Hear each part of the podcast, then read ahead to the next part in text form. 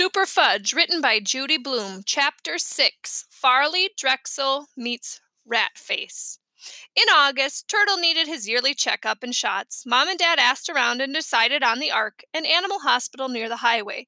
To get there, we drove through town on a bridge over the lake where Alex and I dug worms, up a long hill, and all the way out to the traffic circle.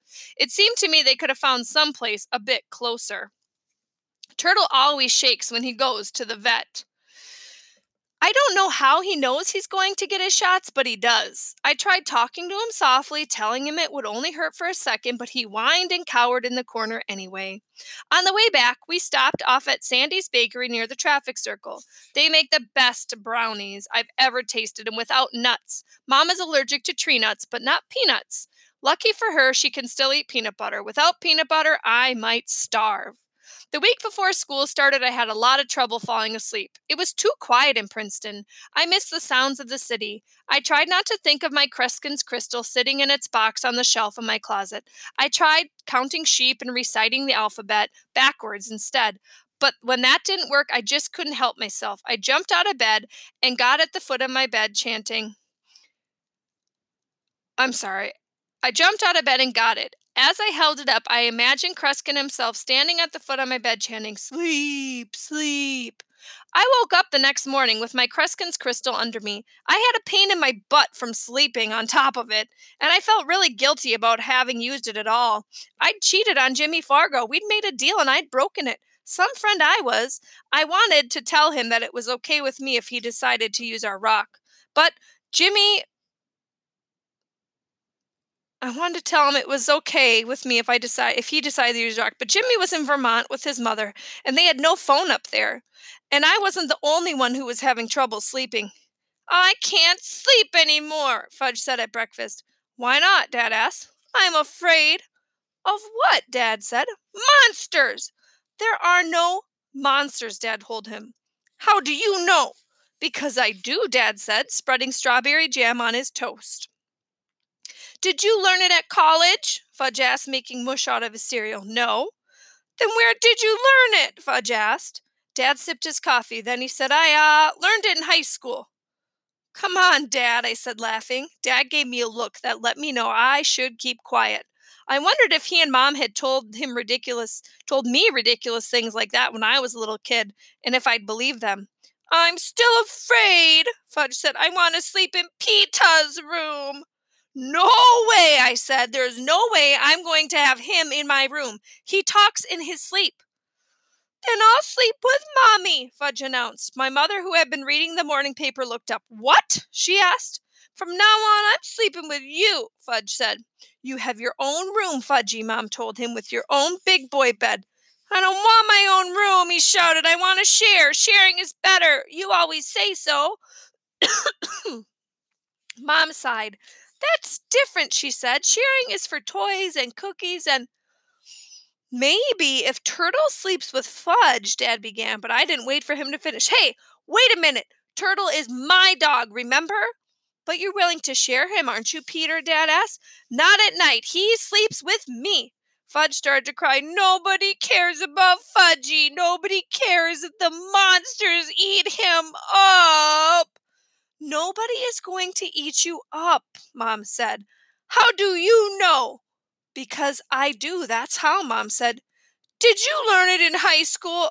Uh, excuse me, I said, getting up from the table, but this is where I came in. Fudge solved his problem by himself. Every night after the rest of the family had gone to sleep, Fudge dragged his Snoopy sleeping bag down the hall and parked himself in front of Mom and Dad's bedroom where he slept.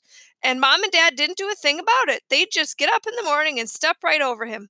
They told each other it was just another phase, that he'd get over it. If Fudge wasn't going through one phase, he was going through another. I couldn't help thinking that one of these days Tootsie would be going through phases too. The way it looked now, there might be no end. On the day before school started, Alex and I rode our bikes to the shopping center to buy our school supplies.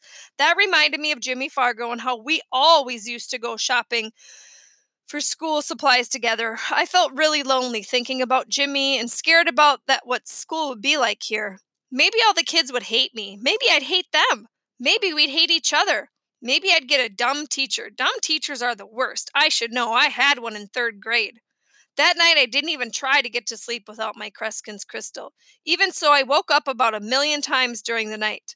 The next morning, I asked Mom how she expected me to walk Fudge to school and still ride my bike with Alex, because Alex told me that all the kids in Princeton ride bikes to school.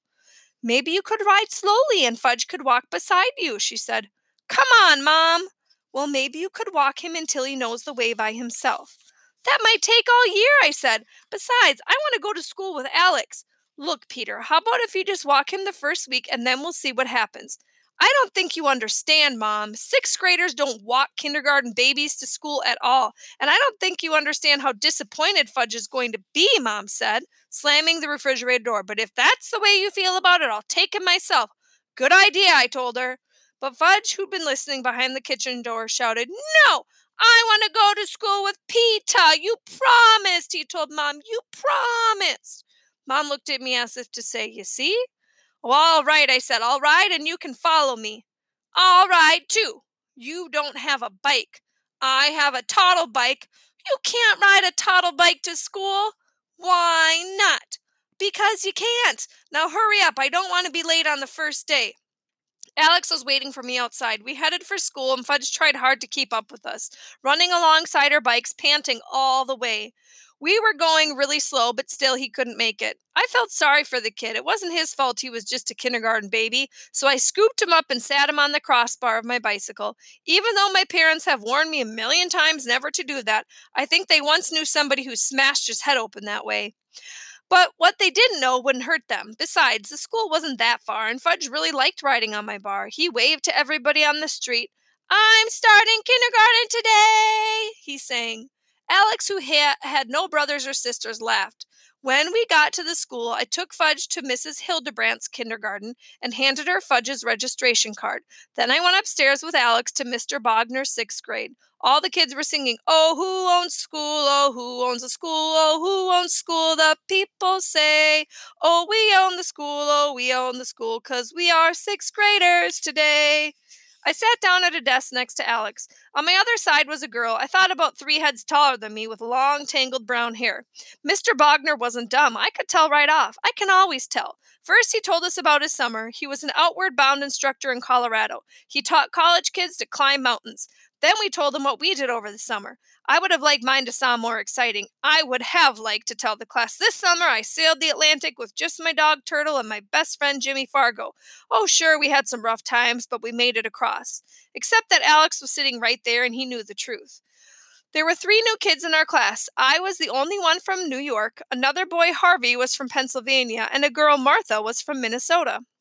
Mr. Bogner told us about some of the projects we'd be working on during the year, like building a Viking ship and studying our home state of New Jersey. I wanted to tell him that it wasn't my home state and it never would be. But before I had a chance, Martha said, Excuse me, Mr. Bogner, but my home state is Minnesota, so I'll be studying that while the rest of the class does New Jersey. No, Martha, Mr. Bogner said, as long as you're living here, you can consider New Jersey your home state.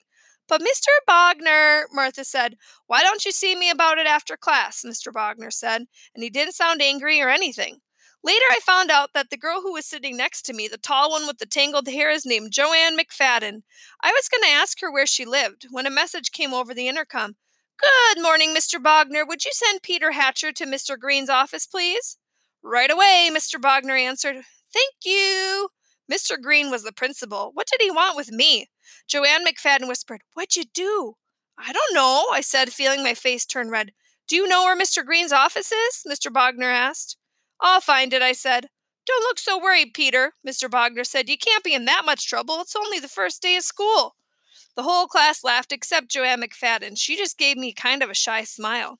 It probably has something to do with my registration, I thought on my way to the office. I'll bet my mother didn't fill out the part of the registration card about who to call in case of an emergency if the parents can't be reached. She forgets that almost every year, or maybe the principal likes to introduce himself personally to all the new students. But then why wouldn't he have asked for Harvey too and Martha from Minnesota? Because he calls them to his office in alphabetical order, I told myself, not knowing either Harvey or Martha's last names. And if he started with the A's early this morning, he'd probably be up to the H's now. Yeah, that made sense. I found Mr. Green's office. I'm Peter Hatcher, I told the secretary. Go right in, she said. He's expecting you. You wanted to meet me? I said to Mr. Green. I mean, see me? Hello, Peter. Mr. Green looks something like my uncle, but my uncle is clean shaven and Mr. Green has a mustache. Now that my father is growing a beard, I'm more aware of these things. We're having a bit of a problem with your brother, Mr. Green said. Oh, so that was it, I thought. I should have known. We've tried to get your mother or father on the phone, but there's no answer, so we're hoping you'll be willing to help us. What do you do this time? I asked. A number of things, Mr. Green said. Come on down to the kindergarten. I'll show you. We walked down the hall together. All the kindergarten babies were busy. Some were building with blocks, others were painting, and a group was playing house in the corner. It was just the way I remembered kindergarten, but I didn't see Fudge anywhere. Oh, Mr. Green, Mrs. Hildebrand said, limping over to us. I'm so glad you're here. I can't do a thing with him. He still refuses to come down. I looked up. Fudge was perched on top of the cabinets eh, that were on the top of the cubbies. He was stretching out, lying across the top just inches from the ceiling. Hi, Peter, he called, waving. What are you doing up there? I said. Resting. Come on down. No, I don't like this school. I quit. You can't quit, Mr. Green said. Why not? Fudge asked. Because going to school is your job, Mr. Green said. Otherwise, what would you do when you grow up? I want to be a bird, Fudge told him. Mr. Green laughed. Creative, isn't he? I wouldn't necessarily call it that, Mrs. Hildebrand said. Why he'd climb up there in the first place, I asked. Well, Mrs. Hildebrand said, that is a long story. Because she's mean, Fudge called M E A N. Now, Mr. Green, Mrs. Hildebrand said, you've known me for a long time, and I ask you, have I ever been mean to a child? Knowingly, consciously, intentionally mean, especially on the first day of school. She wouldn't call, uh, she wouldn't call me Fudge, Fudge said. That's why I had to kick her. He kicked you? I asked Mrs. Hildebrand. She held up her skirt and showed me her bruised shin. And I don't mind telling you, she said, that I was in great pain. I almost passed out right in front of the children.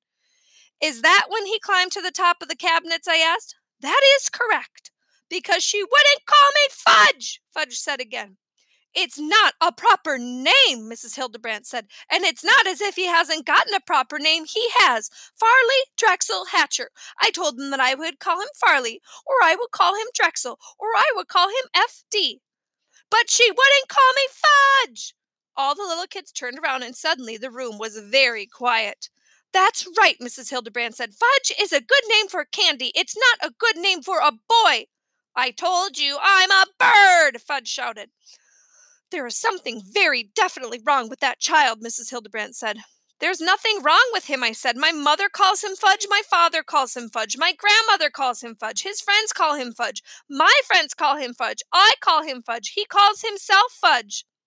Yes, we get the picture, Mr. Green says. I can't imagine a parent actually deciding to call a child Fudge, Mrs. Hildebrand said. You don't know my parents, I told her. Well, that's true, but I think what we have here is a basic personality conflict, Mr. Green said, so I suggest that we transfer Fudge to Miss Ziff's kindergarten. Splendid idea, Mrs. Hildebrand said. The sooner the better. You can come down now, I told Fudge. You're going into another kindergarten. Will the teacher call me Fudge? he asked. As long as you want her to, Mr. Green said. And will she let me use the round blocks? Mr. Green looked at Mrs. Hildebrand. I never let them use the round blocks on the first day. It's one of my rules. You can't build anything good without the round blocks, Fudge said. Well, ask Miss Ziff, Mr. Green told Fudge, but we don't have we do have rules here, and you will have to obey them. As long as I can use the round blocks, Fudge said. Mr. Green loosened his shirt collar and wiped off his forehead with a handkerchief. Hurry up, I said to Fudge. I'm missing important things upstairs. Like what? Never mind, just get down. Fudge climbed down the, to the top of the, climbed down from the top of the cubbies, and Mr. Green reached up and lifted him the rest of the way down. Goodbye, Farley Drexel, Mrs. Hildebrand called. Goodbye, rat face, Fudge said to her. I gave him an elbow and whispered, You don't go around calling teachers rat face. Not even if they have one? he asked. Not even then, I said. Mr. Green and I took Fudge next door to Miss Ziff's kindergarten. She was reading Arthur the Anteater to the kids. I could tell that Fudge was impressed. I know that story, he said. Arthur doesn't like to eat red ants. Mr. Green handed Miss Ziff Fudge's registration card. His name is Farley Drexel, Mr. Green said, but everybody calls him Fudge. Miss Ziff smiled at Fudge. And I'll bet you're as sweet as your name, she said. I am, Fudge agreed. Just ask Mrs. Hildebrandt, I said to myself. My brother's school career had begun.